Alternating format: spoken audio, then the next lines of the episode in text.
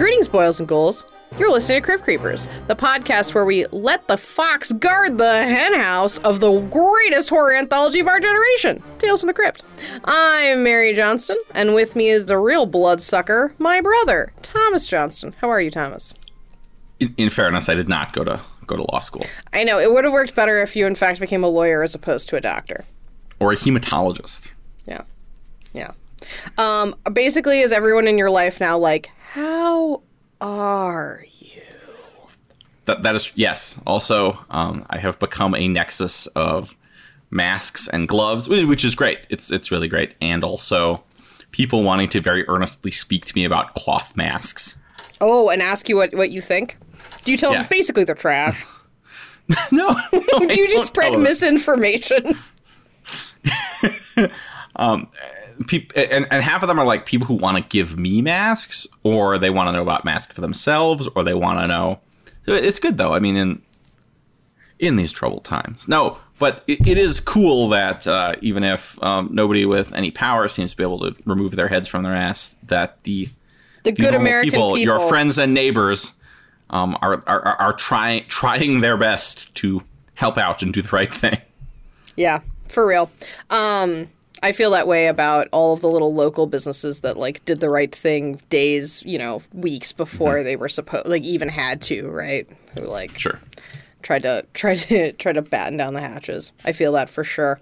I made myself a cloth mask, which yesterday when I went out into my yard to enjoy a little bit of hammock time, I was wearing, and then I felt like a real weirdo, and my face got really hot while I was wearing my mask and swinging in my hammock. So I was like, eh, probably no one's gonna cough into my hammock. So I took my mask off. Is your mask uh, is your mask patterned? Uh, are you gonna like dox yourself? You'd be like, mine has little bananas and grapes on it. It, it is patterned, but it's more abstract. It's sort of like a um, like it's sort of a hexagon pattern that has like another patterns in each hexagon shape. It's green. Mm-hmm. It, like my inner bone structure, is in fact green. Spinal. It is green. Deep, deep It cut spinal tap. I do like. I feel like now. I feel like I was an early person to be like, we're not. Like I felt like I was like, it's gonna be months by the time people. When at the same time people were like, a couple weeks. Like I felt like that was. I felt that was something I definitely experienced. Now I'm at the point where I'm like, well, you know, when we can when we can exit our homes again and those same people who are like maybe it'll be weeks will be like i mean if we're ever able to and i'm like how did we switch places so fast what do you mean I like the if we're ever able to, and you're and you're like i mean if that's the case like i guess we all are just gonna die question right. mark? Like, I mean, yeah, the this pandemic has the feeling of like a like the way we engage with it is like a like magical thinking or kind of like a um let me explain like a or uh like a Philip K. Dick book or something? Because we're not in a situation where you know the last hundred humans are hiding in a bunker underneath you know underneath a mountain somewhere because because of the the virus right? We all just living in our homes. And everything is basically fine as long as you like don't go outside and interact with people. Because if you do that your grandma might die. Mm-hmm. Like it, it's it's that sort of weird like no everything is eerie and normal you know or you know we we we know we understand and, and again it's you and i live in uh, uh, charitably the midwest so we're not facing the ravages of new york. But just even that you know the thing to do is to just stay inside and try to be kind of normal and don't don't don't go too nuts um, while we wait. It's kind of like uh yeah no for sure. It's it's weird. People don't know we don't know what to do. We are only used to preparing for the emergencies that we do experience which are largely weather based re you can't buy bread you can't buy toilet paper. right right right and that's yeah that's why there's no toilet paper to be had Right. yep yep it's just So- like just buy some stuff and stockpile Right. And then the other one is we have like a fear of like our precious things getting taken away from us. So early on, you had people who are like, well, am I even going to be safe in my home? Do I need to like retreat to my family's like cabin? Like that kind Oh, of sure. thing. Yeah, yeah. Um, which both both those things I think just really like show you how. I mean, the first one is at least a little bit practical because it's it's just like I understand people do in the United States prepare for hurricanes far more often than they prepare for other kinds of emergencies. I understand once that. in a century pa- viral pandemics. Yes. Yeah, I totally get that. But at the same time, both of those things are totally driven by, like, f- feed each other in a really insidious loop. So first you're like, well, I'm gonna get all the toilet paper because, like, what if all the toilet paper has disappeared forever and I, I need to be king of the toilet paper? And then you're like, well, now that I'm king of the toilet paper, will my neighbor slit my throat for toilet paper? And you're like, well, if you didn't buy it all, maybe no. I don't know. It's a it's a weird escalation. If you're king of the handguns, everyone's toilet paper can be your toilet paper. There you go. Uh, but I'm just saying, I think it's like just more symptoms yeah, of, sure. of of broken capitalism, where you're like, I must get all the things, but now I'm desperately afraid that a poor Mm-hmm. will try to take the things from me. Um, and Man, Mary, Mary, think think how lucky you are. You just got a little window into what it's like to be a rich person. oh man, and I'm not talking like one percent. I'm talking like one percent of the one percent of the one percent. I don't think that they're sweating it though. They they have already they already coolly know that the the poor people will never get anything because they've seen to it in every possible way. Um, yeah. Class warfare here on Crypt Creepers, ladies and gentlemen. Boo boo boo boo boo boo boo boo boo boo boo boo beady beady beady boo do do do do do do do do do do do do. Now, if we were really doing something like beautiful and inspirational in this trying time, we would have like somehow segued into Ave Maria or something like. I, mean, I equally- think we should do the like. Do you hear the people sing, singing the songs of angry men? Yeah. Well, you can work on that. I think that would be good. yeah. who is in this episode of Tales from the Crypt TF, called the TC. Reluctant Vampire. called the the most natural way of speaking. yeah, it's very normal. Mary, did you know that this episode? No, this episode was directed by a chap named Elliot Silverstein, um, who uh, I guess kind of he uh, directed three kind of notable movies: uh, Cat Ballou, which was the Jane Fonda Lee Marvin vehicle that's about a school I think she's a school marm who has to become a bank robber and it's funny and it's like Jane Fonda like at the peak of her powers. Um, he also did a man called Horse starring Richard Harris, which is the sensitive tale of a British aristocrat who becomes lost in the Wild West and is raised by the Native Americans to be their king, given his, uh, you know, greater breeding and racial sensitivity. Um, and then he also did a movie called The Car, which is about a black a black phantom car that's murdering people in a desert town. Um, this is also the first of four TFTC episodes that he will direct or has directed. The, the tense is weird. Um, he also did four episodes of The Twilight Zone. Um, uh, I, I try to look back. I'm not a I'm not a huge Twilight Zone head, so I don't really know. But it would seem the most notable one, and you'd, you'd like this one, is called The Obsolete Man, which is about a man who is a librarian who is sentenced to death by a despotic totalitarian future that decides that religion and abstract thought are unnecessary and so curating that knowledge is obsolete and he atten- he somehow I didn't delve into spoilers turns the tables on them using his you know knowledge of the Dewey Decimal System or something Interesting. Yeah, I would like that. The I, I know that episode. That's the librarian episode.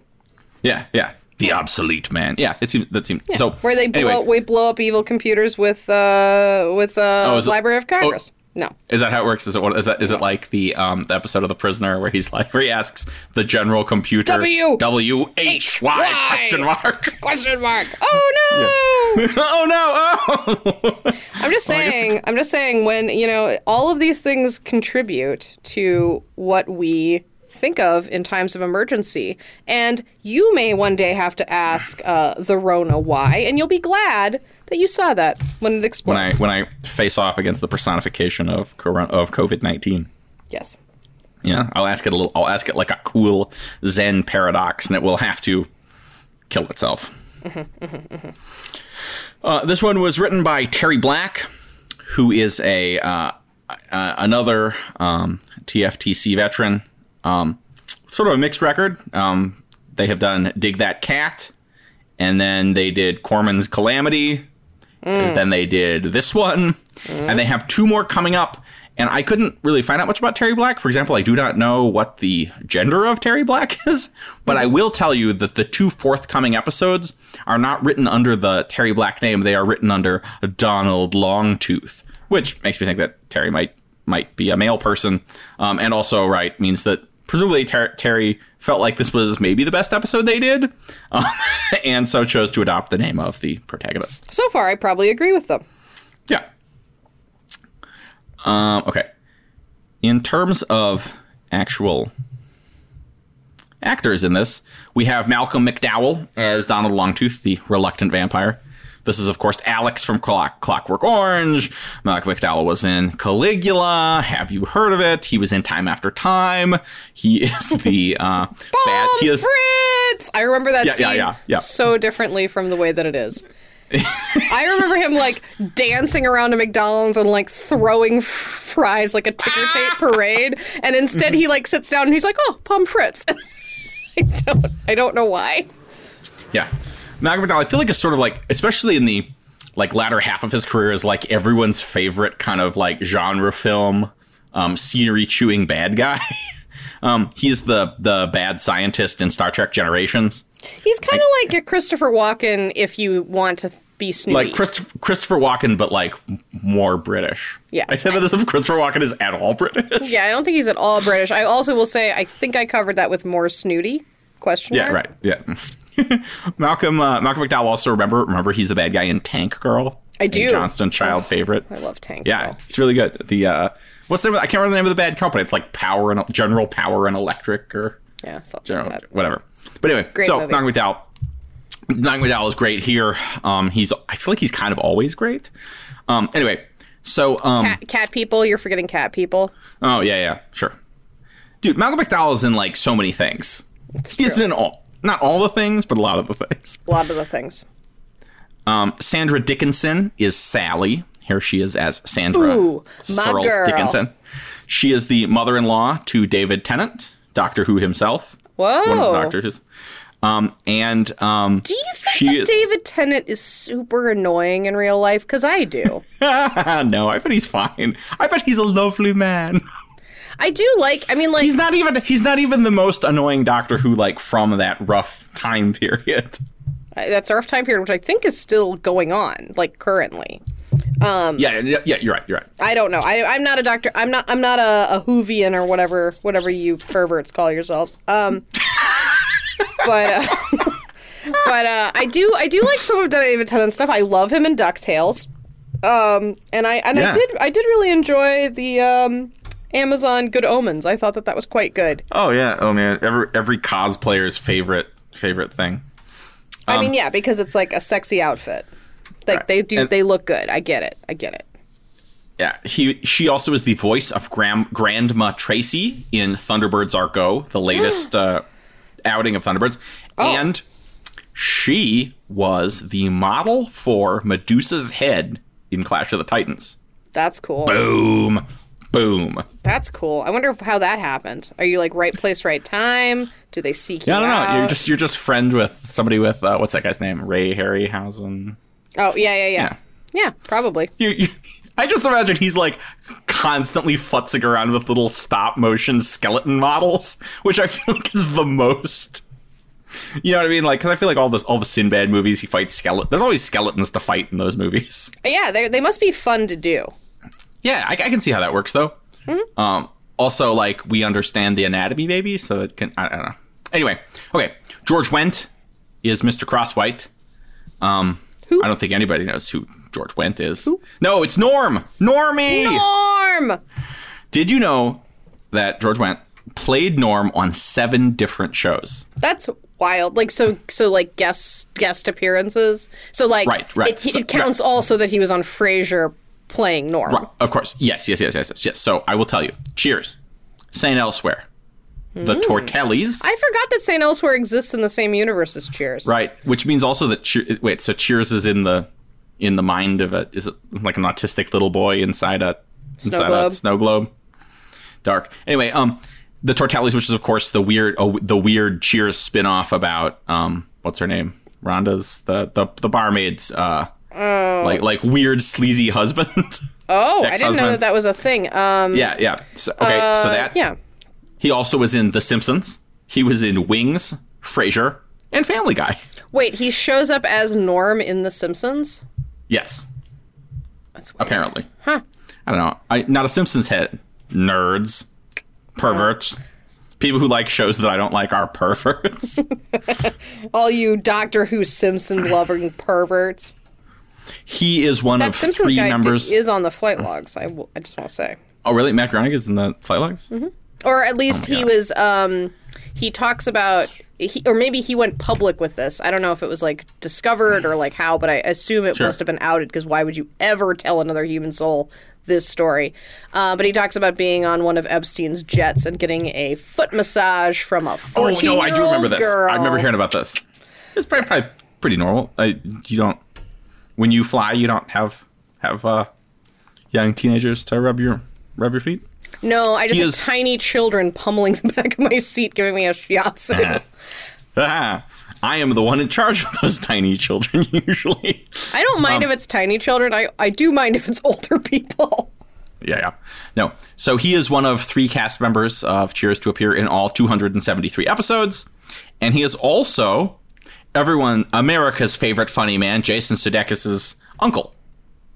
Oh, yeah. Yeah, they kind of have the same kind of weird boozy just, energy, don't I they? I just made that like ma- like I like I feel like I did like a one of those like things where their faces become one, like a transparency overlay, and I was like, yeah, yes, that checks out. Correct. Yep, yep, yep. But anyway, um, George, is, I, I think he isn't. He's supposed to be kind of a nice guy, um, and uh, is very Chicago.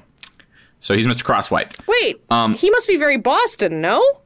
No, I think no. He's he's he's, he's he came up through Second City, and he has kind of Oh. a Chicago accent. Yeah. Well, then you know what? Um, uh, Top Chef really, really biffed it when they made him be a guest judge on the Boston version. Well, but I mean, but like, but Cheers is very Boston. So because I think like yeah. Anyway, um, Making your way in the world today takes everything you've got. Cheers, you did not live through this, by the way. Michael Berryman um, plays Rupert Van Helsing. Did you recognize him immediately when you saw him? Um, he's got to be one of. He certainly is one of the most striking people in genre films. He was, of course, Pluto from The Hills Have Eyes. He was in Weird Science.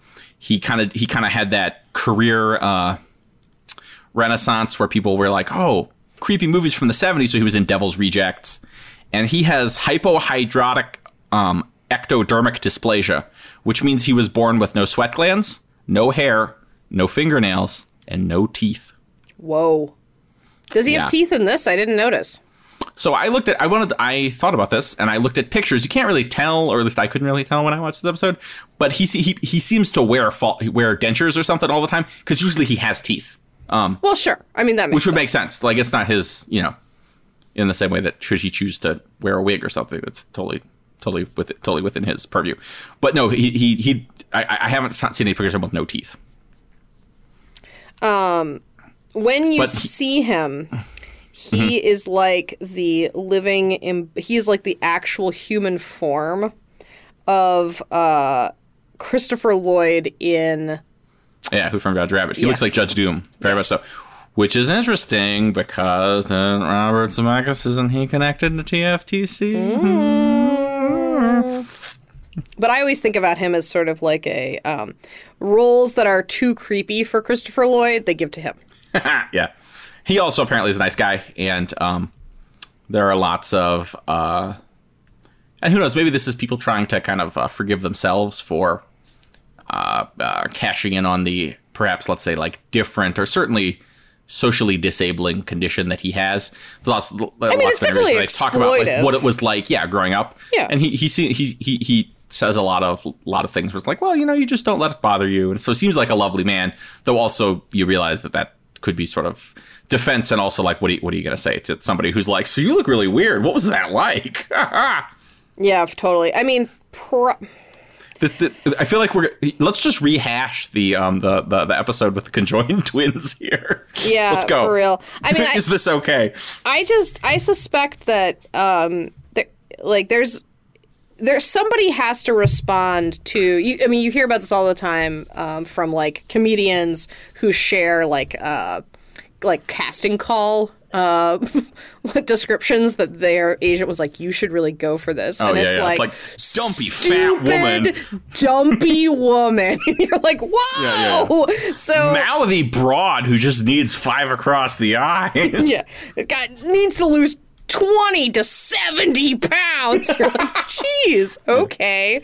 So, I mean, but somebody has to, someone does respond to those because they wouldn't put them out if they didn't work. Yeah, sure. Sure, So- sure, sure, sure. I don't know. I suspect. Um, I sus- I would like to hope that Michael Berryman has reached sort of that like that like an extreme version of people who are like, you know what? I don't care how I look. Like.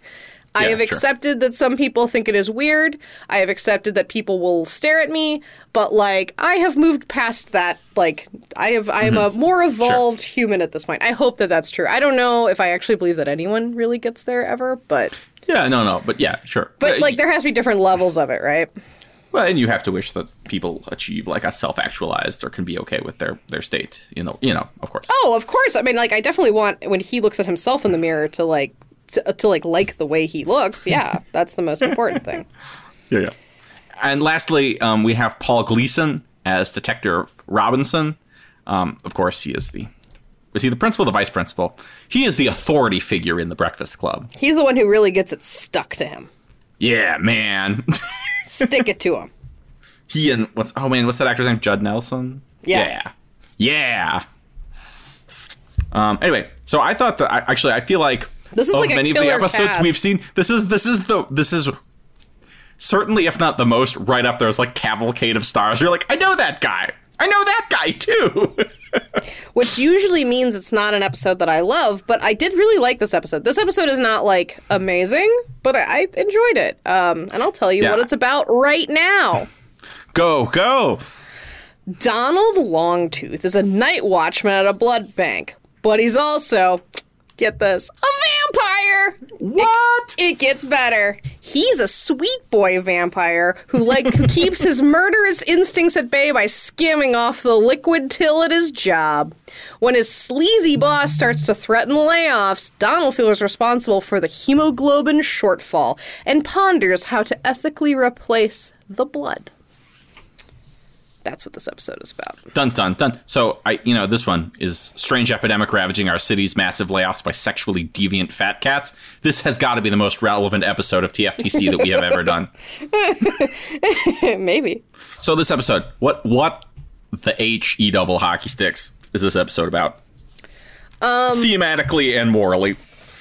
Uh, You're like, I just told you. Well, I think thematically, ultimately, this is the. I think that this episode is mostly just a bunch of fun, for the uh-huh. most part. I don't think that there's Yes. like there is there is cool like deeper stuff here, but I think for the most part, it's sort of a zany premise, and then like let's mix kind of these wild characters together and like see how they would interact.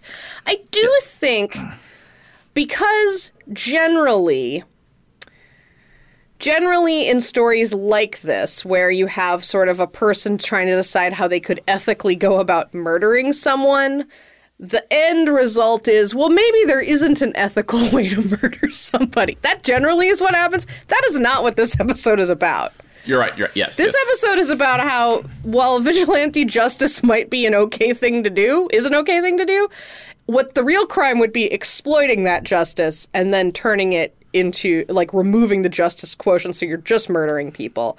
So i think i've arrived at it's a, it's a story about a vampire where the people around him are the bloodsuckers. Like hmm. so mm-hmm. i think that that's hmm. what this story is about which i kind of i think is actually like pretty fresh especially considering pretty that good. this is like well trodden territory especially now. Yeah, yeah, yeah. I yeah, for me, I, I sort of thought like thematically morally, like is this like one of those like something sometimes things just turn out okay. also, my other moral that I wrote was just suddenly Seymour is standing beside you. and I also wrote sensitivity is sexy. Oh, that's like a really funny thing. So like Sally keeps so you know, Yes. spoiler alert, spoiler alert. Um, Sally thinks things are sexy. Sally's clearly attracted to Donald Longtooth. There they mm-hmm. have like a flirtation. And then she reveals at the end that she's always known he was so Donald Longtooth obviously is not is not out as a vampire. He's closeted. And Right. she reveals that she has always known that he was a vampire and finds it irresistibly sexy. And it's sort of played for laughs, I think because they've kind of like doubted Mal- Malcolm McDowell up in this role. Like he's not, you know, he's not like a beautiful, smooth, pale creature Right, of the He's, night yeah, yeah. he's he's he's you know he's wearing kind of a weird wig and stuff like that. So maybe like the joke is like, I mean, like he's just a dude, but you think he's like wildly sexy. But I think it's like a weird fallacy. I'm not the biggest Friends fan, but I do Mm-hmm. know about this, and I think it's really weird about Friends. Friends in f- the Friends universe, everyone thinks that Ross trying to convince them that being a paleontologist is cool is like the most laughable thing ever. That anyone could care or think it's interesting that he's is a paleontologist is like just so lame. And I'm like, are you kidding me? Everyone thinks paleontology is cool. Like, what Yeah. are you talking about? Like, Yeah, this is a post Jurassic Park world we live in. That is like the coolest job ever that anyone Yeah. could have. Thankfully, Ross has a terrible personality, so it's the only thing he has going for it. So he does deserve mockery, but. But like not about paleontology. Paleontology is the only thing he's got going on. So to have Sally be like, "I think it's sexy you're a vampire," I'm like, "Yeah, you and like every other human being alive. These vampires Yeah, are yeah. sexy. That is like standard." Accepted about vampires as a, like a construct in folklore like that they Well, are and not sexy only does she think- Not only does she think vampires are sexy, she also says, "I've always wanted to be a creature of the darkness." Yeah. I mean, it's just a weird thing where that's just like, ha! Sally thinks vampires are sexy. You're like, What a weirdo! Yeah, yeah, You're yeah, like, yeah, yeah. No. everybody thinks vampires are sexy. What's wrong with you? Let's just keep saying sexy. I also like it at the end where he bites her and she says, "This is so sexy," which is a really just funny, I- I- a really funny thing to say in the moment. Yep. Yep. Um, most uh, most moments that are explicitly like that explicitly are sex to say this is sexy is funny.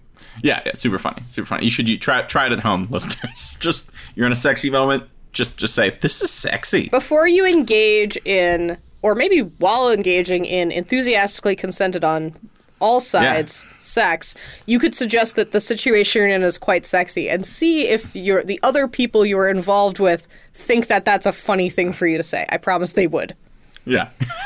they might think it's so funny they no longer want to do sexual things. In fact, you. it might become incredibly not sexy that you just said that. But um no, anyway, um this episode to me did let, let me ask you a question and then I'll just want to talk a bunch. Did this feel like an episode of Tales from the Crypt to you? He No. asked. No, yeah, no. It feels like kind of like it, it feels like an anthology, but it feels like kind of Twilight Zoney or like it feels like some forgotten like '70s horror anthology or something. And that's like, oh, this one's with like vampires, and you're like, okay. But I think that's kind of why I dig it. Um, I like it because it is not like other Tales from the Crypt, which is why it belongs here. Because I think if ponderously watching them in order and discussing them week by week has taught me anything, it's that Tales from the Crypt is a lot deeper than the woman with her boobs out and a chainsaw uh, stereotype that we that it I think aggressively courted. Yeah, in fact, so much so that like we have we seen an episode yet that fits that description? I don't think so. And we're in season 3. Yeah, yeah. I mean, maybe a little bit, but there's some stuff where it seems more. I mean, I would say that like "And All Through the House" is pretty close to a prototypical. Uh, I mean, there's not as much nudity or anything. There's but- no nudity, I don't think. I mean, I guess Yeah. there is like a weird thing in. Uh, maybe this is also true of science fiction. I'm trying to think of other. Probably you could make this argument about most genre movies or TV shows. But there's almost entertainments, delights. There's almost spectacles. there's almost this like hyper like a, like the um the the place that uh the shorthand for it for the genre is Yeah. almost like lives in the world of hyper reality where like no one piece of it fits into that slot quite it's like Mm-hmm. I it's ha- just so much bigger like kind of this I have a perfect example. Perfect example. James go, Bond. go. James Bond. Volcano lair, sexy ladies, lasers, rockets, flying belts. Any James Bond pastiche actually has sort of more stuff than any single James Bond movie has. Like all of that stuff is in there in the James Bond corpus, but there's no one James Bond that has all of the things that we think of as cliche James Bond. 60s swiggin' spy stuff. and and the stuff that really stands out like i'm i'm i've seen a lot of horror movies i like horror movies um i like bad horror movies and i like good horror movies but I don't, I don't, like- I don't really care for care for them very much. that is the whole premise of our show. Um, may I remind you? But I was, as I was saying, like I've seen a lot of horror movies. I've never seen a horror movie where it's like, and it's at a drive-in movie, and there's a big creature, and there's boobs, and like teenagers. yeah. Like that's not a No, you're totally right. Yes, That's yes, yes. just No not- slasher movie has every cliche. Yeah. No, well, or even like most of the cli- any of the cliches, like they're just not, and the because the ones that stand out um, try to do things fairly uniquely. I think is really the answer there. yeah. Yeah, yeah. What in God's name were we talking about? Oh, how this oh. this feels like a TF2C, and I, I and like even the way this is shot, it feels very 70s to me. Actually, it kind of it also kind of has a little bit, and I'm using terms I only kind of understand. It has a little bit of a Hammer horror look to it too, where it's like lush, kind of empty-ish sets with British people kind of walking across them and stuff. I think it looks. I think it looks sort of like. Um, to me, it looks like an episode of the Avengers. This could be. This could Oh, be yeah. a really weird episode of the Avengers, like a Halloween episode of the Avengers, where it's just, Just in sort the of like end, in the end, in the end, Emma Peel just kind of shows up and is like, "I know what to do, just to spot kung fu." I don't know why she's Cockney. And then, She's like, apples and pears. We'll get this vampire out. hey, oi, come have a butcher's at this. yeah. Longtooth, would you like a Ruby Murray? Okay, sidebar, side by sidebar. Do you like the Avengers movie with Uma Thurman? I kind of do. I kind of do too. I think it's actually great for all the reasons the Avengers are great, su- such that whenever you hear like a so bad it's good and they gripe about stuff, you're like, no, no, no, no. There are no other characters because that's the way the Avengers looked. They had sets but no actors. Yeah. Yeah, like if you watch the Avengers, it's it's pretty it's it it, it Yeah. clearly is made by people who loved the Avengers and understood what it is. That's potentially why it's not t- like um too That's why America isn't ready for it. That's right. No, but that's potentially It like why it's so it was too British for America. too brave, too brave and British for America. Um, but no, sometimes like sometimes if you are trying to capture like media from the past and you're a little bit too on the nose with how it was, people don't like it. It doesn't feel good. It doesn't feel fresh or modern. There's a reason for that. Yeah. Um, yeah. I just keep side. I keep sidetracking you. I keep keeping you from saying whatever it is you want to say. I think I already said the thing I wanted to say. Um, but do you agree with me that you don't really get a sense that there is a uh, that there's any moral judgment about what Longtooth is doing? I don't think that there is. Yeah, no, I think that's pretty much right. I, th- I mean, if anything, this seems like sort of a character study of Longtooth, maybe a little bit. Um, I do like. Uh, I like that we see that he is multifaceted. Um, I choose to read this as as smart writing and not bad writing. But I like that he's like when he's around other people, he's a little bit around the humans. He's kind of withdrawn and nebbish, right? But then when he he is filled with ecstasy and like alcoholic delight, when he can consume blood, um, and then sort of like become it's he becomes more vampiric. Remember when he goes to like t- to like to like cook the books and fix the ledger and they're gone and he's like, "Oh, I should tear his throat out." And he's like emoting like very big, very Christopher Lee vampire.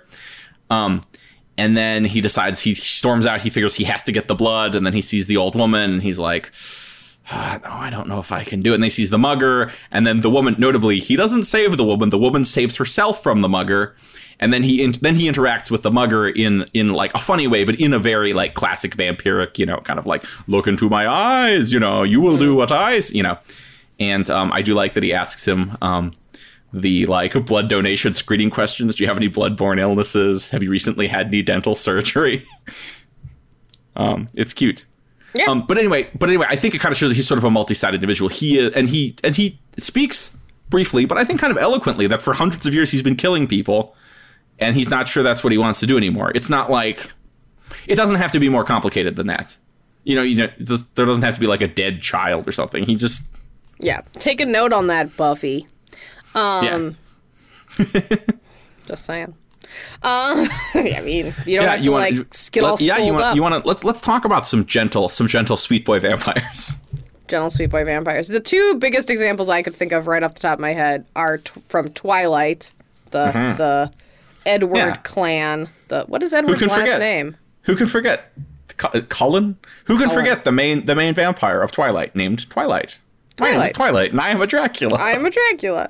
Um, classic Sweet Boy vampires. Um, and then even if they are creepy and right, where they're like, I don't sleep. I'll just watch you sleep. It's cool. It's fine. Look how I sparkle. I, I uh, I'm very attracted to you because you smell so good to me. You know, like a pot roast. You wanna you wanna play baseball with my weird family? Yeah. We're all the same age. I do think that uh, the like almost from the jump, right? We like to explore this idea of vampirism is like it, like sometimes vampirism is, is a disease.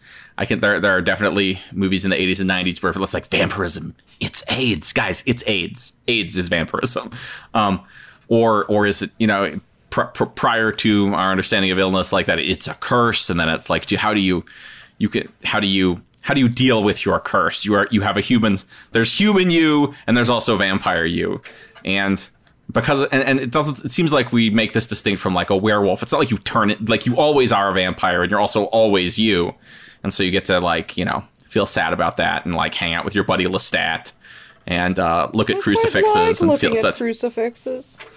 Right. But especially here in this case, um, as shown here with Longtooth, I think this also kind of is a like cultural, like a low key cultural fascination we have with not gentlemen, but gentle men, men who are gentle. Um, I feel like you'll, uh, as a, as a father, you encounter in, in press stuff where it'll be like, you know what's the best? When your big, strong, masculine husband is being gentle and sweet with your children. And like we have this we, we like we have all this like sick cultural loading where men are supposed to be like hyper masculine and always you know they are the predators and the, the the the aggressors and everything. But like number one that's like absurd because we all know people who are not not not like that. Um, but there, there's just this idea that there are like men who are quiet and sweet and gentle and, gentle and kind and considerate. And they're usually like nebbish bachelors who live alone and you know would never make a move on the on the cute woman in the office who loves them um, we, we this is certainly is like a genre trope that we have um, I, just, I wrote all this that I just wrote our culture is sick Yeah. Well, I think what's but- but- what's funny about all this stuff is what you're describing. I would think would come from a fairly like traditional source, like kind of traditional quote unquote. Sure. Um, gender people who at least buy into gender norms because Yeah, yeah, yeah. otherwise Yes. you wouldn't Right, yeah, make other- this point. Like what is no it, otherwise you'd be your otherwise kid- it would be it, well, yeah, what, what is it supposed to be like? My husband comes home and he just really reams my kids out like he does at the office, where he is an alpha male, and then he jams our dog right between his legs like an angry, like he does angrily with his napkin at every meal. It's a little ball rage. I mean, I mean, like, to be no. fair, to be fair, to be fair though, like if you're if you're going getting real like into like that trad stuff though, I mean, I perhaps foolishly, not as a like like like in a horrified way, read something where a a, a traditional um, Christian blogger talks about driving her family around in the car while everybody's sleeping on a road trip. And how that must be how her husband feels all the time, ho- holding and steering the family's lives day by day like like captaining the ship is such a big responsibility for him and she only gets to just think about it because if she drove off the road why that would be a total disaster and that, that you know spiritually that's his job every damn day wow. so so i mean wow, there wow, wow, you know wow, you know but all i'm saying though is right So okay, but saying- that person is buying into what I'm saying is this still goes with my thing. Like Yeah, yeah, yeah. like this person clearly is buying into gender roles and even they are are admitting that toxic masculinity is number 1 a thing, number 2 something that can be turned off is not like inherent Right, to right, a right. particular individual and lastly is a problem. Like Uh-huh. It wouldn't be okay if you came home and you were mean to your children. like that's not Yeah, a yeah. good. That's like, actually nobody, not. That's actually not the way you're supposed to be. Nobody Yeah. would respect that. No one's like, "What a cool guy!" He really comes home and just like He won't let his son make eye 'em. contact with him until he can do 30 push-ups. right. So it's sort of weird that like the kind of the the what I would consider the main um the, the people who like think that you know it's it's important to have gender roles and things like that and like oh whoa, whoa, even they admit that like this this is Yeah, not yeah. fun for anybody. This is a bad idea. yeah, yeah, yeah. Yes, yes, yes. All I'm saying though is that like you know, in, in, in- this is this is that like supernatural where you have a you know like a nice vampire is like the is the predator, the horror, but like he's actually like trying to be a nice guy and maybe a kind of a good person. Yeah, Um, no, he's definitely the least the least um I mean, so like I, the the only sticky wicket for me is I'm not really sure what we're supposed to make of uh Van Helsing except it's really funny to watch this ethereal like kind of plucked from time creature interact with Paul Gleason who is like very 90s like Yes, like yes. a man of his time interacting with a man of no time like Yeah, that no, is no, like there- that, that's no. very comedic and like enjoyable to watch i don't really know how they fit thematically with any of this like i think we're supposed to think that like both of those guys are okay Yeah, no, no. I think it's just funny. Like, I mean, I think it just exists to be. I mean, I think that they're they're very funny. I in, in I made note of that. That like like their scenes are great. yeah they're like enjoyable i think that's just like sort of sort of pleasure and i think a lot of this episode is i do think it's interesting i don't know if i've ever I don't think i've ever seen like a vampire movie where with with this sort of like there are nice there's a nice vampire and then we we conceivably there is our other vampires that murder all the time and that that's like a distinction between the two where then the ultimate the ultimate upshot is maybe actually the people are the bad guys I, Yeah. that's fairly fresh. I don't think I've ever seen anything quite like that. and I guess maybe maybe the cop and Van Helsing exists to show us it's not that like all humans are terrible.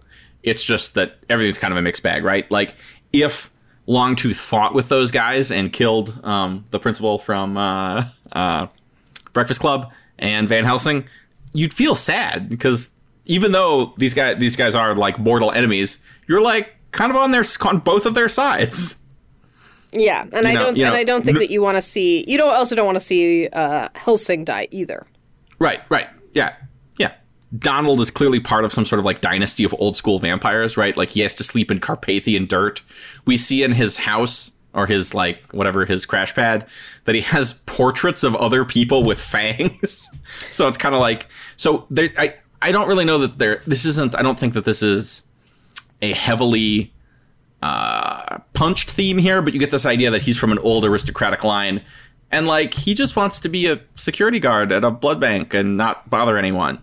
So there's sort of a like, like like class or trading up. He chafes against the family business, which seems to be like being a vampire. Um, he says, "I don't want the stalking life, sucking on the streets." Um, I also love the reveal with the alarm clock and his his normal tooth dentures, which don't seem to work at all. Like it's like a joke that we know. His his his fangs seem to pop out whenever he interacts with uh, Sally, kind of like he's a middle schooler with a boner. Um, uh, let me think. What else? Um, he's he's he's a bit fancy. Do you like his little ponytail? Um, no, I think his hair is an absolute travesty. Oh, see, I think the little ponytail is great because it does kind of put one in mind of like a Thomas Jefferson ponytail, and you're like, Yeah. yeah, he's like from the past. That's why his hair is bad. He should have his hair like gathered back then altogether. Like it's just Mm-hmm. the, the wig is is very bad and makes him look dowdy, and he is not a dowdy man. I He thought should this was kind he should push all that hair out of his face so we can see his pretty face. That's right. Eh, oh, How's he gonna find a nice boy if his face is? Yeah, How am I Um, supposed I- to enjoy an episode of Tales from the Crypt unless I have a nice, handsome man to look at? you're right. Yeah, man, just reverse those genders, and you're probably like at least one of the executive producers. also, also like uh, the ultimate sign. I don't you love it when it's like, no, when women objectify, there's feminism. That's yeah, how you yeah. do it. Yeah, I feel like actually, I feel like you what you're doing is actually like like two or three crappy things where like people point that out as if they're like, boom, feminism is a big lie. Women can be horrible and horny too. Boom. And you're like, yes, no, that's Right, that's right. fine. Like, like, ah, I've owned you with your own logic. There's that, but then also like that, that, that, that they're like the misunderstanding. Like that's what feminism is. We just need a bunch of girl bosses with cigars grabbing dudes by the butt. Then we have equality. like, Yeah.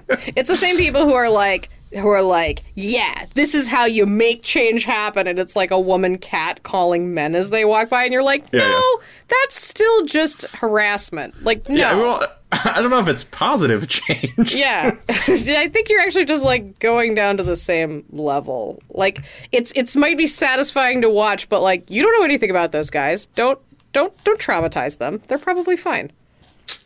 I kind of thought this was a little bit of like a gentler version of what we do in Shadows.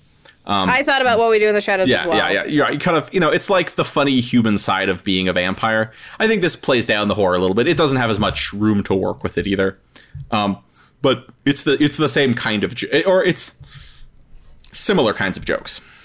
Did you think it was funny that instead of just leaving the blood alone and then sucking the blood out of people he thinks are bad, he continues to skim off the till and then replace the blood with people he's Right. killed's blood? right. Yes. Yes. Yes. Yes. Yeah. It's kind of an elaborate. Well, even then, like he, I get it why he siphons at the first. I guess he's trying to. So look, this blood bank doesn't make any damn sense. Yeah, the business model of this blood bank I mean- actually finally does make sense when George Wendt admits at the end that he Right, yes, right. has But- also known this guy is like the worst Yeah. at Yeah. keeping it secret Well, that he's a his- vampire. His, name is Donald Longtooth. Okay. Now, Even if, if you you're were- trying to not have people know that you're a vampire, Even if you worked with a person named Vlad Bats McGratz, wouldn't you be a little surprised to find out that they were a vampire? I mean, I would be constantly putting shaving mirrors in their face and trying to trick them into eating garlic. What's garlic? You would be you'd be having the full bet you hate Lost Boys. Lost Boys dinner dinner party experience. Yeah, yeah. But I would have invited them into my home, and so I would have had no power. So, no, no. But yes, uh, he, yeah. Donald is super bad at apparently not letting people know. But no, how does this work? Like, it is interesting. I I looked at this right, like. Blood donation, nobody, you can sell plasma, but you can't sell blood, so it's all donations. But blood donation is big business because that blood uh, is sold for money. And um, you can find all kinds of interesting things about like um, like how to put together your business model for running a blood bank. They're generally nonprofits, but you know, you still have like what would I what's a snappy name for your blood bank? What kind of infrastructure and staff do you need to run a blood bank? So it's it really is like a business. Did any Um, did they warn up against vampire night watchmen because you know that they can't keep their hands out of the out of the cookie Yeah, jar? probably. I, I'm sure. I'm sure there's a standard like holy water, um, uh, you know, like screening process. You have to have all of the interviews in broad daylight outside. Yeah. Although it seemed to me, it didn't seem to me that uh, the light bothered Donald, because remember when he's in his house and there's like the the light streaming in through that like cracked wooden whatever. I don't know, but he's a night watchman. I kind of feel like Well, but but but right, but you but maybe that's just because then there's nobody around to see him drinking the blood. Um, I would be no, so- surprised if he was not. If they like departed that strongly from. I think it's probably just a little bit of sloppy filmmaking. In my notes, I wrote, "How the hell does this blood bank work?" And then right underneath it, I wrote, "How the hell does this police station work?" I such also- that, Did you also that, like that the blood bank looked like what a cart like a cartoon version of an actual bank? Like the blood is in a vault. yeah, no, no, for sure. And uh, no, but and again, like, what do the humans who work there th- like when there's suddenly a lot more blood? Do they do they just think that everyone else was having buku like donations? Where do they? It's not. It's you know, like him saving the blood bank is a little bit like any generic like we're gonna have to close the off like unless we can sell these cars if the you know the old bank unless we can find some new investors the company we're just gonna have to like you know what I mean? His his blood searching is kind of a like we're gonna put on a show and save the community center kind of level of uh, so anyway, just those people, those people in the white coats. What do they think is going on? How do they think their wor- their their place of work? They works? must have just assumed that someone hired a sign spinner. Right. Uh, Okay. And then how does the police station work? You're a cop. You're working a homicide case. a guy who looks like Judge Doom comes in and tells you that he's a famous international lunatic who hunts for things that you believe to be mythological. Of course, you let him look at your case files and wander around with you. Not only that, you don't know your straight partner. up murder a dude in a coffin, and you're like, feels right. Why would we check any of this out any further? Goodbye. Yeah, that part might be more realistic than we want to know. Uh, we don't, I don't know about that. I love it when George Wendt calls him all kinds of like funny vampiric slurs. Was like, "Time's up, Lugosi. Yeah. You're gonna take the count." Yeah, I did like that too.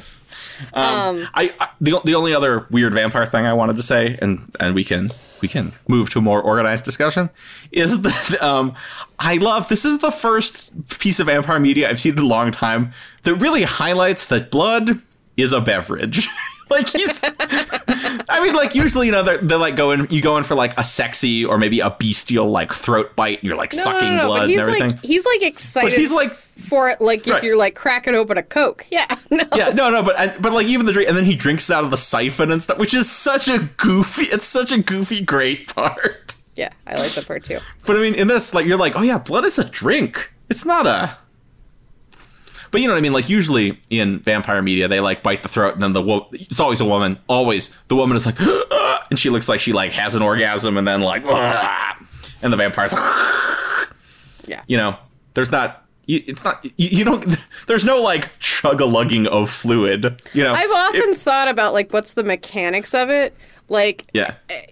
so he bite, so you bite with your fangs, and you so you Right. make a you make some Are the ha- puncture are the fangs are the fangs supposed to be hollow? Can they can you you suck from the fangs? Oh, no, this isn't some weird Bunnicula thing. What are you talking about? No, like, no, that's insane. That's an insane idea. Well, okay, okay, no, you say that. Okay, okay, but look, you don't. They don't lacerate the skin with the fangs and then like disengage the fangs and then like tongue kiss all over the hole. Yes, no, I know what you're saying. I know what you're saying, but it's insane to think that the fangs themselves have holes in them and you're sucking the blood up through the fangs. So is it like sort of like a like a weird They're like a interval- snake's like ven. Yeah, yeah, it's like a snake's fang- fangs. It's like a hypodermic. Like they.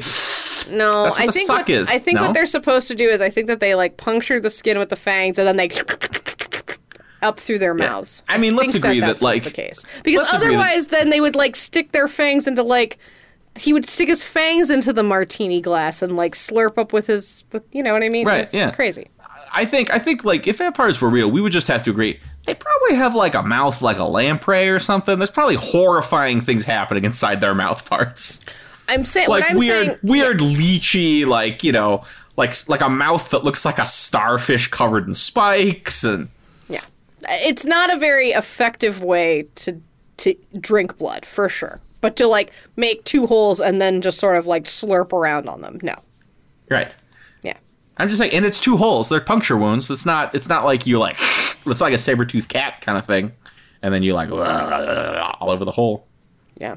It is sort of weird. I I mean, I understand that it's because it's like folklore and it goes like way back, but you would think that like also vampires would just like eat people, like just like consume flesh.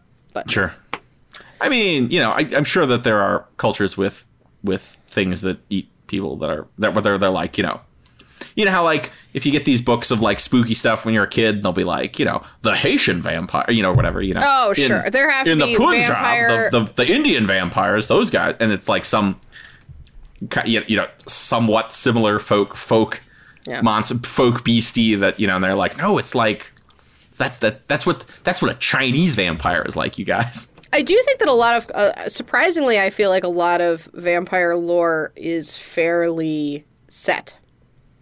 Like the idea of drinking blood is something that has fascinated most cultures that have existed in the world, and we have created beasties that that that live on human blood.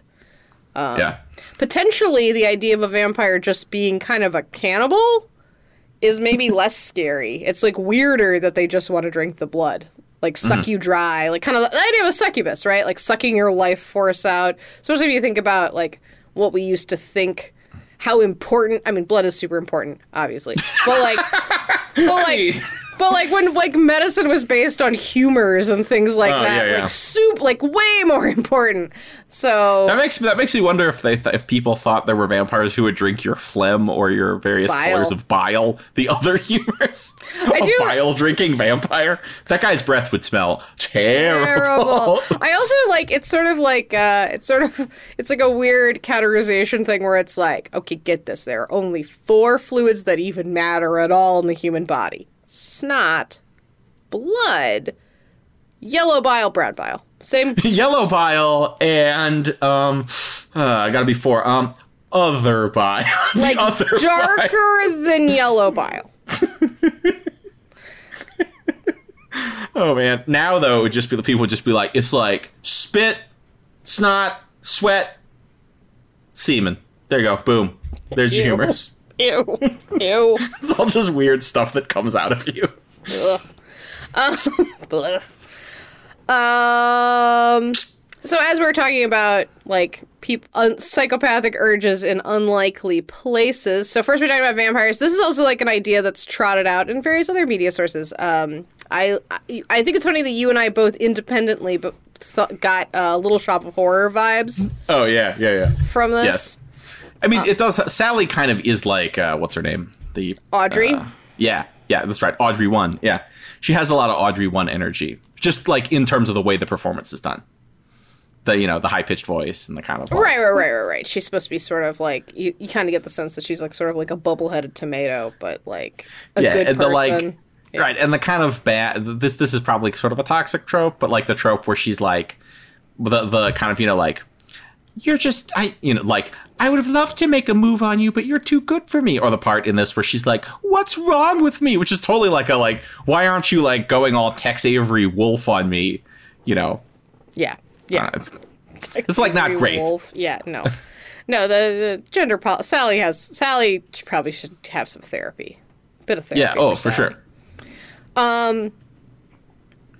Yeah, but I think that these stories. So uh, the other one is Dexter, which is a piece of media I care Oh, yeah. far less. I mean, like Little Shop of Horrors is probably my favorite. You Musical. don't like Dexter? You don't like Dexter? No. Do you like Dexter? I mean, no, not really. No. You're not down with Dexter. I like I like the pilot episode of Dexter where um instead of just being weird and uptight around people, he he's like really phony and like laughy all the time. Kind of a more like Patrick Bateman. I Yeah, thought that I was that I would be feel super I- fun. I feel like I really liked the first season of Dexter. I'll even Yeah. say, but like then it kind of like just goes to pieces.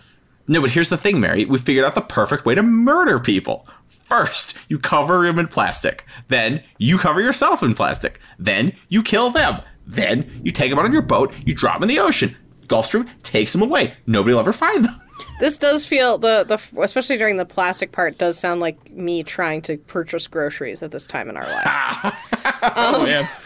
but like why why do we like these stories about unlikely killers? Why do you think? I mean, I mean, because like doing bad to do good is probably universally human. It's definitely universally American. Yes. Now, you know me, I never like to talk about neo noir westerns. No, but no, but look, remember, the director of this worked in westerns, right?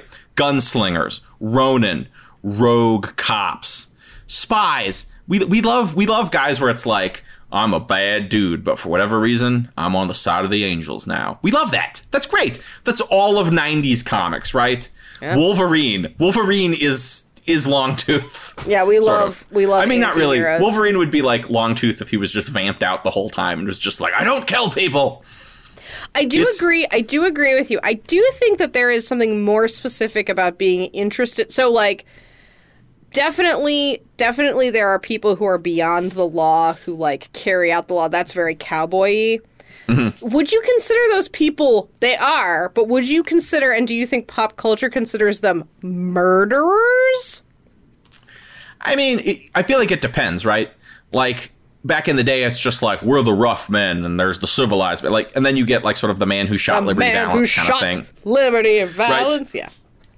But then you get to like Clint Eastwood in like Unforgiven, or um, I think there's a little bit of this in like The Outlaw Josey Wales, where it kind of acknowledges that like no, actually, it's like deeply messed up to be a gunfighter. Um, and and but then you know maybe you can. I mean, our um, True Grit does a little bit like that with Rooster Cogburn. You know, it. So I think I think there is, but it's like a it's like as but it's like as as the genre evolves and interrogates its own tropes. You, you know what I mean? Right. I, I guess I to me those people generally I would consider more killers versus murder. You know what I, like murderers. Oh, I see what you mean. I see. me- You're talking. You're talking. You're spe- You're wanting to hone in more specifically on, Yeah. perhaps like the trope of like, a lot, like I am a superpowered serial killer, or um, I'm trying to think. Aren't there? There's stuff where it'll be like, um, like the main guy is a genius at solving. Uh, this isn't Dexter, but like where it'll be like he has the profile of a serial killer, but he would never kill anyone. Because he's a cop who catches serial killer, like yeah, That, that's Well, I mean, like that sort of Han- this is not true of Hannibal. Yeah, but, does kill, but, Hannibal right, but, is but Hannibal is sort similar of like that because Yeah. you always have to run him up against a worse serial killer so that he can Yep. be kind of a good guy. Yep, which is also something Yeah. they do in Dexter. I don't know. I just I think I think that Mm-hmm. we love so first of all, we love stories about unlikely people who could be killers. We love like Ann Rule's The Stranger Beside Me about Ted Bundy. Oh, sure, um, yeah, yeah, and things yes. like that. We like we like that kind of like char- the charming psychopath is like a thing we love. So I Mm-hmm. think that that feeds into this. Obviously, that's not. I don't think that that's necessarily what's going on with Longtooth, nor with Seymour and Little Shop of Horrors. But that's definitely what Dexter's is about. Is about. Yeah, yeah. I think. I mean, I think what's notable is that like bad guys are generally cool, and that's why we like anti-heroes, right? I mean, like, right. But Longtooth isn't especially cool, or he's only cool sometimes. Yeah. Um, but he basically works to protect his coworkers, and then he's like, I think we're supposed to think it's kind of like charming and baff, like he like his charming British bafflement whenever Sally like is you know like showing interest in him. I think we're supposed to think that's kind of charming. He's doing a. Um, I think it's charming. Yeah, it's. it's he's he's just he's just Notting Hill all over everything there. yeah. Oh, it's horribly befuddled. Um. He even has dumb floppy hair. Oh man. Well, I guess what I like about this is I feel like generally pieces of media like this kind of play on this idea that it is fun for us to peer into people doing transgressive things like murder, like truly dark transgressive things like murdering other people.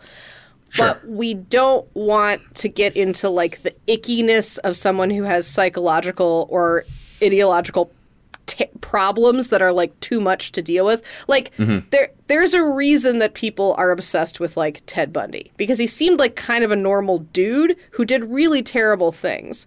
There are a Yeah. lot of there's a there's less of people who want to like dig into Albert Fish because Albert Fish was a crazy person with like real messed up ideas, right? No, no, I, yeah, no, I, I get what you're saying. Do you know what I'm saying? And So, th- like, yes, we- and that's why we, and that's why we like it to be that serial killers are like, or uh, like supernaturally evil, or, or they, supernaturally smart. Like we like right, there right. to be and as as as opposed to it being like, yeah, he was a guy who had some some psychological problems, and you know, He got hit on the head with a swing when he was a kid, right, yeah. right, and then and then his mother shamed him for wetting his bed, and then he was molested by his weird uncle, and you know, and now It's now he has now he's psychosexually senseless. very messed up. Yeah, Yeah, because then it's senseless, and you're just like, oh, he was like a he was like an abused person that right, right. He's not he's not exactly people. a victim, but he yeah yeah Yeah. yeah. Right. He, he's a victim in his own right. It did not give him like a hall pass to victimize other people, but Sure, yeah, sure. It's why it's like this kind of makes me think it's a little bit. It's almost it's kind of weird then that um, Jeffrey Dahmer has such a big piece of pop culture. Uh, I mean, he, or or is it that like in his case, it's so much that he's kind of like the sympathetic serial killer. Um, I do think I do think that there is something to be made from most there aren't like a ton he's like the like the the main gay serial killer and I think Sure. that that gives him legs. Sure. And the more you find out and actually honestly the more you find out about him the more that aspect of him is is like was so integral to the case and like partially why Sure. he could get away with it for so long and like so you can really get into some I think some really good and interesting um sure.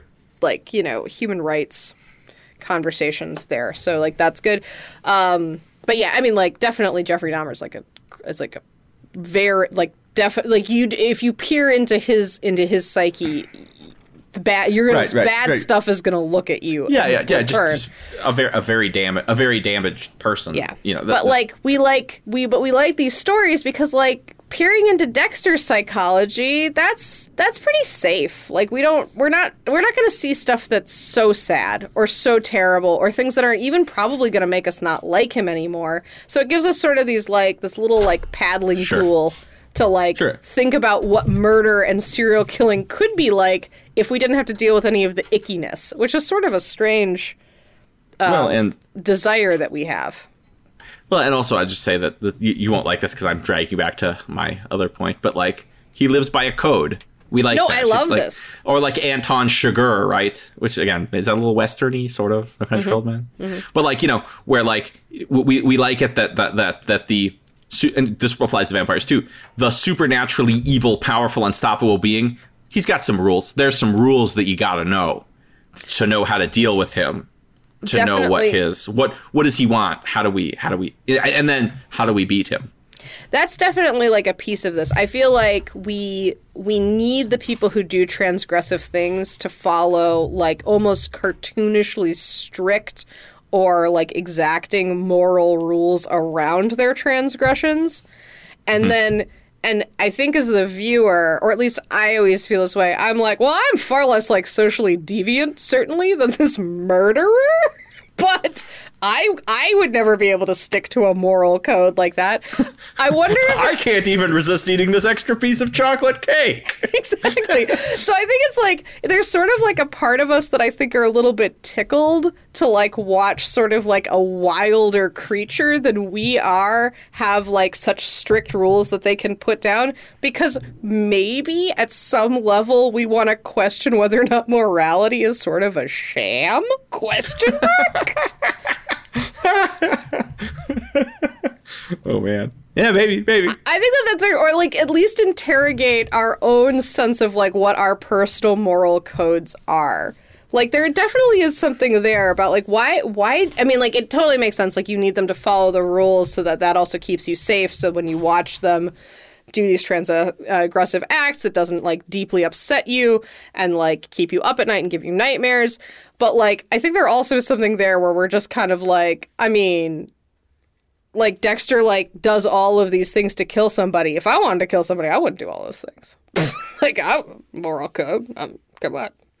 Um, I do think it's interesting in this that basically, whereas every other piece of media I can think of with like serial killers or um, or vampires who choose not to kill or people who do choose to kill with the possible exception of little shop of horrors which is sort of like which is the closest thing i can think of to this story where it's sort of like well he's like a nice guy but like he kind of has to kill right? Oopsie. Um you never you always get like a very long overblown idea of like why they've decided not to kill or why they've made killing okay in their minds. Like you have that kind of detailed. And in this they're just kind of like well he doesn't really like to kill people. He's done it for a long time and he's not into it anymore. However if jobs are on the line i guess he'll kill i guess he'll like you know like kill a couple of really bad guys I'll kill again. I'll kill again. Yeah. Oh, but- also though, it's fun because that's like compact storytelling. He doesn't have. We don't have to have like some story about you know he made friends with this young girl and then she got killed and then he thought that maybe violence was, but then he had to do violence and then you know in this case they're just like yeah he's a vampire. Like that's inherently horrific and evil. We all know. yeah Do you know what they have to do to eat you guys? Know.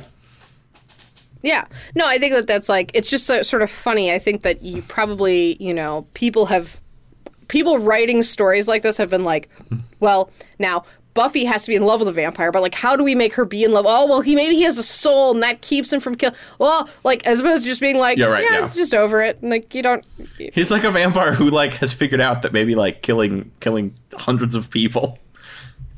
Yeah, yeah. Vegetarian. I, I I think uh, um uh, Longtooth is a vegetarian vampire here a little bit, where he has he has made an ethical decision about about his consumption. Yeah, or like deciding he's not going to go to Chick-fil-A anymore cuz like come on. Yeah, because like screw those guys. Yeah. So so let let's blow this out and let's talk about something you and I both love to talk about all the time. So can we understand this fascination in the transgressive, in the horrific, in the you know, you know basically like, like the unsympathetic or maybe sympathetic bad protagonist, you know how whatever. Can we understand this in the context of the difficult men of prestige television? Yeah. Right. I don't think that Longtooth is one of those, but yes, for sure. Yeah, Dexter definitely is. No question. Yeah, you know, right? Or like, you know, a, a good example, or a, an example that is actually pretty, pretty aesthetically good at everything would be like, you know, Tony Soprano, right? Everybody would love to like, you know, beat up annoying people and be a be a mob mob boss, but you know, um, we, we, you can always you, you you still have him there to acknowledge he is a bad guy. Um, I think we also like this idea maybe like there's always a bigger fish. And so, like, whatever petty, terrible things there are in your life, there's possibly a bigger, badder person who can take out the bad guys. Um, I think that Longtooth has a little bit of weird underdog energy in this too, which is weird for a vampire who can like lift a man into a coffin one armed and like hy- hypnotize people and suck their blood. That we we see him cowering behind the couch and being, uh, you know, scared of things. Where like Oh yeah, no, he which is not, weird he does because, not come like- off as like a, an apex predator. No, Right, even though that is by definition what he is, right? A vampire is is a thing that that that that predates no what that that, that you know like it is a human predator. yeah, so do you ha- do you have an ambush? I don't. I have so I think that we could also understand this using class-based analysis. If we accept that literal blood sucking, right, people like George Wendt um, represent an upper class. They represent the exploiters, right? He tries to use his employees for sex, for money, for pres- right, you know, all this kind of stuff. He threatens to fire everybody, and then he doesn't, and he then he tries to exploit the vampire, right? He is so the bloodsuckers are the enemies. They are the upper class. They are the bourgeois. You have Donald, who is a class hero. He is a bloodsucker who wishes to forswear bloodsucking and use his powers and abilities to aid the workers and not engage in vampirism of the exploiters. He is the ultimate example of the good class trader. He is vampire Peter Kropotkin. He is the conquest of bread made blood loving. Oh, which makes me wonder how he feels about mutual aid or the labor theory of value. I think we could really dig into this. Donald Longtooth. Donald Longtooth. Are Probably has- woke bay? Yeah, he would be great. Don- Donald Longtooth, Marxist vampire. Although Kropotkin was more of a anarchist, whatever. But you know what I'm saying. He would be. He would fit right in. I love his Murphy bed coffin. That feels very. That feels very like working class kind of right. Like, um, and uh, yeah, He definitely has like I mean he definitely has a a blue collar job. Right, yeah. Um and though I think probably being a security guard is not always the best, that's kind of a like security state, you know, his job is to push around other people and protect capital and stuff. He's he is gentle. Like that that thing that's more of the gentle thing, right? Like we also love the idea of like cops who are nice. You, you, know what I mean? It's that sort of thing. He has a he has a very alpha jo- alpha job, but is a is a sweet boy. A sweet boy vampire. Mm-hmm. I do think that this episode is missing a final scene. I feel like he should bite Sally, and then the next thing we see is her and Longtooth as like married vampires running the blood bank. Yeah, that would be Like I think we need a we need we need the someplace green part of the story. Yeah, I Um, mean, I guess it's implied, but yes, like I think it would be nice. That would be a that would be funny, and it would fit with the theme. And maybe you could also have something where it reveals that there are other vampires that are choosing to live this way that are now like taking advantage. Right. Yeah, yeah, yeah. yeah. Like You maybe it has them- like a speakeasy vibe. Yeah, I mean, I just imagine him living in some sort of weird vampire suburb and being like, you know, hey Bob, how's it going? Things down at the blood bank good? Come make your make your withdrawal. You know, Totally. Um, oh man, can you imagine how mad people would be? There's no I don't I don't know how you feel when you give blood. When I give blood, I feel like I, like I'm I'm understanding what it would be like to like board a plane early as like a as a um, military um, officer. yeah, sure, sure. Like thank you for your service. Yeah, Right, like no, it's just like it's just like thank you for your like they, they practically salute you on your way out the door. It's it's kind of too much. It's truly too much. because that unit of human blood can sell for between a hundred and three hundred dollars. That's true. I guess I would If salute you just someone if, if they you just, just if gave you just me wrote them a check for 300 dollars. Well, mine mine is probably worth more because I'm O negative. Oh, there you go. Yeah. I've got the I've got the real gold in my veins. That's right. I get regular. So- uh, do other people get this? I get regular, like I would say, at least once a week calls from like my local blood bank.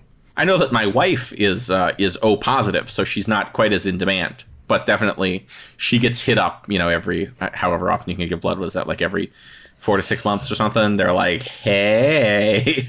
Yeah. She probably actually does go and give the blood, which is smart. And Well, nice. she don- she donates at work.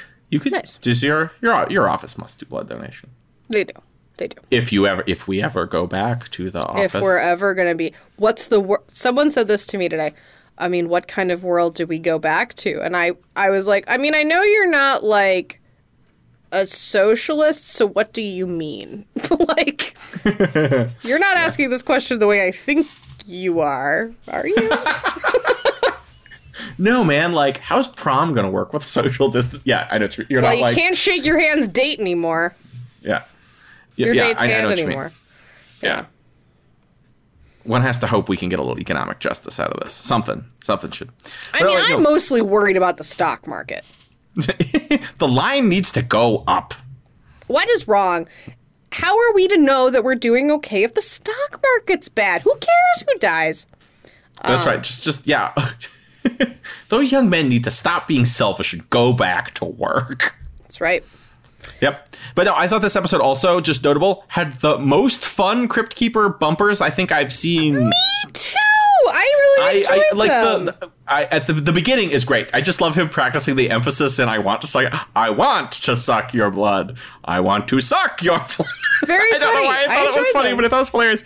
The beautiful woman at the end, I was like, uh oh, it's gonna, we're not, this isn't gonna be good. But it, they, it, it, it was fine. yeah, it was fine. It was fine. Um, and something about leaving a mark, and you see that he that he bit her. It was great. We didn't have to have a real human interacting with the crypt keeper, which we know is always just the most the most poisonous thing. Yeah, I thought yeah. it was maybe a if not an all timer, definitely like a like a top shelf uh, bumpers. Yeah, really good bumpers. Like the memorably good bumpers. Yeah, yeah, it's great. All right. What rating did you give this? I give this one five out of six twists of lime. Five out of six? Wait, do we do it out of five or out of six? I was trying to look. We do it out of five. Who does it out of six? Well, eight's one of my favorite numbers. Let's do it out of that. it's a five. Come on. I thought about this. Come on, I was also doing this at three in the morning yesterday. Okay, I give it four out of five twists of lime.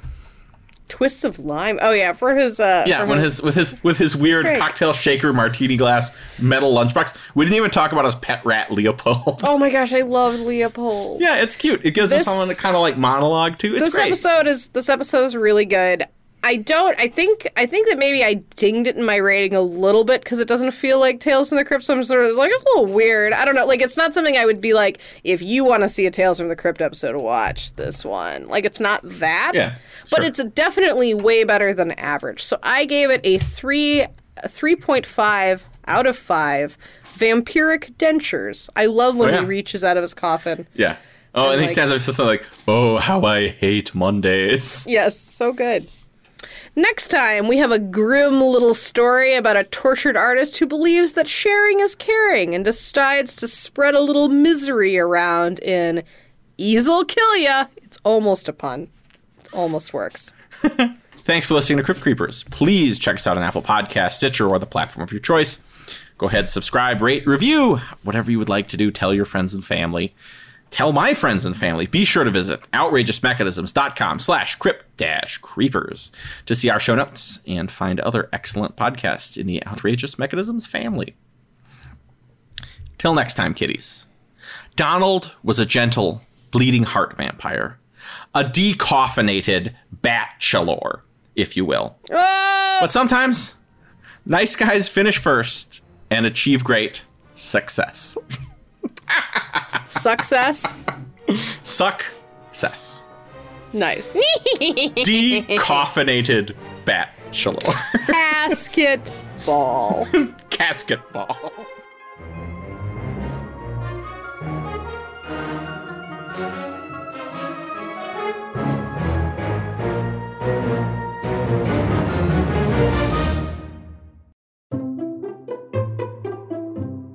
Outrageous.